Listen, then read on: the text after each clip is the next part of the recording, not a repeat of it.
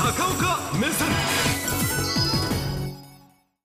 戦闘が拡大しているイスラエルえー連日お伝えをしておりますが、あ日本から遠く離れた場所ですけれども、決してえー他人事ではない、えーまた新たな戦争がウクライナに続いて始まってしまいました。で、えー今日はですね、えーもうお戦闘が本格的になってから、まだ1週間も経ってないんですけれども、お世界は早くも次どういう手を打つのかとという動きが出て始めております。それから日本の皆さん、はるか離れた場所ではなくて、もうすでに我々にも影響が出始めております。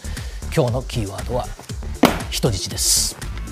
でまず日本にもう影響出てます私申し上げましたのでそこからあ今日の現状を見ていきます、えー日本の暮らしに早くも影響が出始めています、えー日本政府肝入りの政策は吹っ飛ぶかもしれません。それはガソリンの補助金です。で、えー日本の皆さんあテレビの方もそうですがあのガソリンお車をお持ちの方だけではなくてやっぱり全ての燃料あるいはあエネルギーのお値段に引っかかってきます。でこれをなんとか下げたいと。いうことで岸田政権がですねさらにあの補助金をまあ積み増したりあるいは期間を長くしますということをやってやっと来週ぐらいからですね、えーガソリンスタンドのお値段下がりますよと言ってたんですがもう攻撃開始以来あっという間に海外の原油市場は値上がりをしておりますので、えーこれあの数日でこの戦闘がなんとか収まったとしてもやはりこの冬の日本のエネルギーの値段は上がらざるを得ないと。という影響が出てます。そしてもう一つ、えー今日の朝からあもう内閣も反応してますが日本人の保護です。であのアメリカとかああるいは東南アジアほどたくさんいらっしゃらないと言ってもまだ日本政府は現地にいる日本人の方に退避をおお願いをしておりません。でなんとですねガザ地区、こんな小さな場所なんですが、あのテレビ方の皆さんに申し上げれば、大阪市と堺市を足したぐらいの面積に、えー220万人ですから、大阪市の4分の3ぐらいの方があいらっしゃいます。ここに日本人が数人、実はいらっしゃいます。えーなぜいるか。やはりあの世界のために働く人たちです、えー国連機関があのガザの人たちの人道援助のために前から事務所を持ってますが、えー日本政府としては官房長官おっしゃってます電話連絡が一応ついてるということなんですがイスラエルは完全包囲すると言ってますのでいつまで連絡がつくかは全く分かりません。国連であろうが何であろうが全く無差別状態になってます。でもう一つはですねあの今の時点でイスラエルにもたくさんの日本企業が進出をしておられてこの方たちはかろうじてあのガザから離れた空港からは国際便が飛んでるということで、えーまだあ安全を確保していていただいていいですよということになってるんですが心配なのはあの届け出を確かになさらない方っていうのは結構やっぱりいらっしゃいます。であの一時的に滞在している人もっと心配なのは学生さんの旅行ですね。でこういう方はいちいちいちいちあの滞在先を確かに言いませんし今、大使館のメールでいろんな危険を教えてくれるんですが登録してなかったら把握のしようもありませんですから、まあ、官房長官は今の時点では日本人は大丈夫と言ってますが全員把握しているかというとそれは断言できないということになります。でその心配があるのは実は各国はもうすでに脱出作戦。これはイスラエルからです。でご覧いただいたようにあのガザ地区のハマスから攻撃を仕掛けたと言ってもですね圧倒的にイスラエルの方が軍事力は高いわけですがそのイスラエルから各国はもう出ていこうとしてます。というのは今イスラエルのイメージなんですけれども日本にいると我々なかなかイスラエル身近じゃないんですが大変な出稼ぎ受け入れ国なんです。でイスラエルの人たちっていうのは大変あのいろんなものを発明をしまして、えーハイテクの技術を作り出しますが人手が圧倒的に足りないので主な人手は東南アジアが一番多いです。タイとフィリピンは2万人ぐらいずつ出稼ぎに行っていると言われています。ところが東南アジアからの飛行機は軒並み飛ばないので、えータイなんか見てください。もうタイから出稼ぎに行かれた方がもう今回の戦闘で12人亡くなって11人は連れ去られました。ですからもう自国民の安全のために、えーまあ、航空機を待機させいつでも救助に行ける体制を取っているということを公表しています。それからポーランドとハンガリーもう写真見ていただければ分かりますが両方とももう軍用機を派遣しました。で、えー軍用機で、えーそれぞれの国の在留されている方を連れて帰ってきたと、えーこの後ブラジルも、えー6機ほど輸送機を用意しているという情報が入ってきておりますので問題は日本が助けに行かないといけないということになったときにちょっとこの映像皆さんご記憶ですか、えー今年の春だったですかね。あのスーダンで同じように混乱が起きまして、えー日本の自衛隊がですねこう救助に行きましたけれども、えー集まった日本人の方の映像が出てます。スーダンの作戦よりも私は格段に困難だと思います。でスーダンの時はスーダン国内に自衛隊機は行きませんでした。隣国までなんとか出てきていただいて、えー、そこにあの自衛隊機が着陸をしたわけですが今回のケースはちょっと地図を見ていただきますと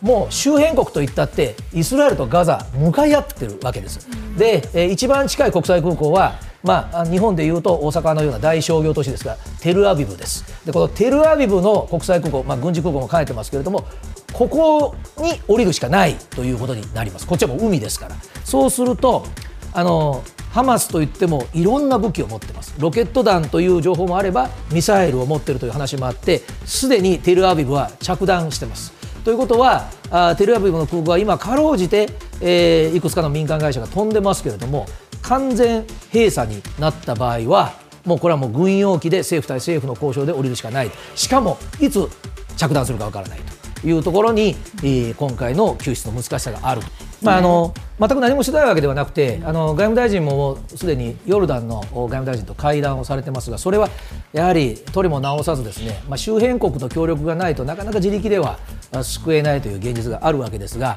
やはり世界には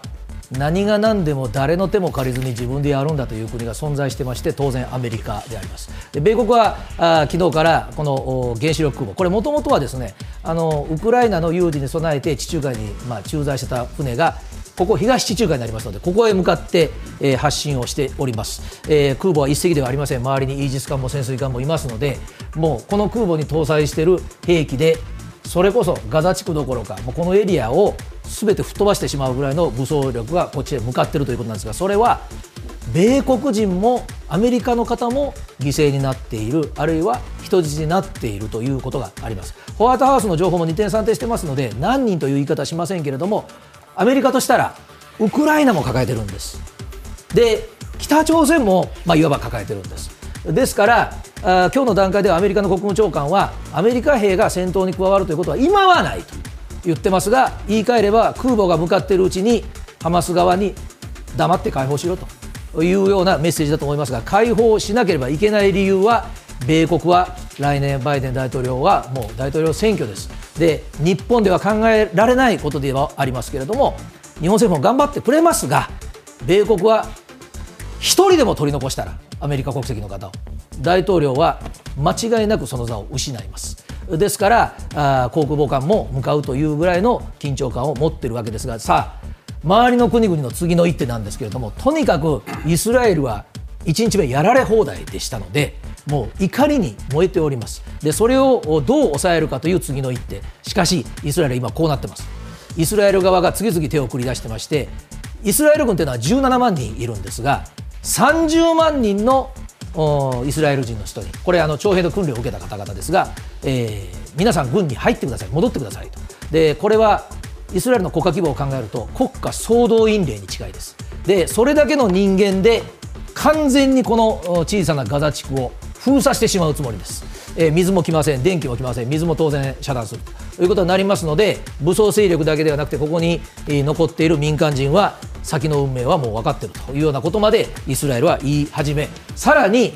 隣国のレバノンでえー、同じようなイスラムの武装勢力がこの今回のハマスの攻撃を支持すると言った途端にですねレバノンの国境付近でもイスラエル側の攻撃が始まりました。戦いの場所が無制限に広がり始めております。そこで、えー、世界が次の一手として期待をしているのがエジプトです。でエジプトはもともとは、はい、ここにあるアラブの大国です。軍事力も大変強い。で昔はイスラエルとそれこそ向かい合って何度も戦争をしてこの国境線が動いたんですけれどもこの20年ぐらいはですねいろんな国の仲介で大変イスラエルとも関係が良くて、えー、そして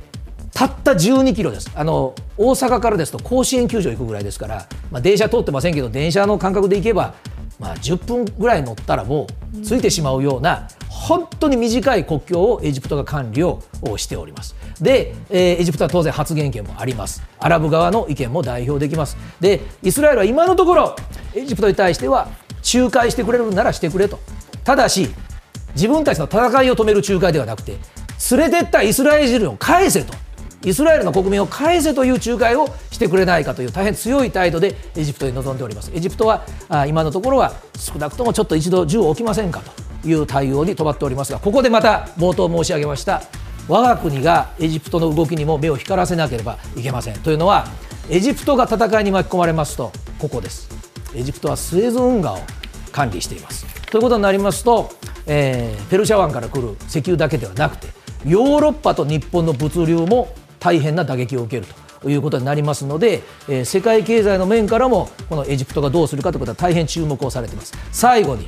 えー、今週中にこの事態になったらこの戦争はそれこそ、まあ、ウクライナと同じぐらい世界を揺るがすことになると思いますがそれは聖地エルサレムに対して攻撃があるかどうかです。エルサレムは今のところは着弾エリアからは少し離れた場所にありますが問題は、はい、ここです。聖地と書かせていただきました。少しあの歴史にお詳しい方はお気づきだと思いますがここはキリスト教の聖地でもあります。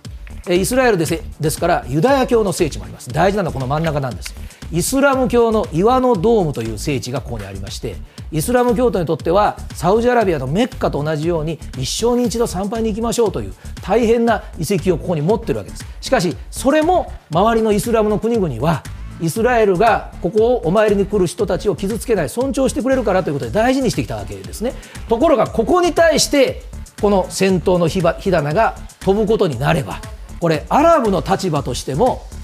イスラエルの味方をしなきゃいけないのかと。大変揺れるわけですね。ハマスがやっぱりエルサレムに対して何をしてくるのかと。いうことは世界が今固唾を飲んで見守っております。決してはるか離れた場所の話ではありません。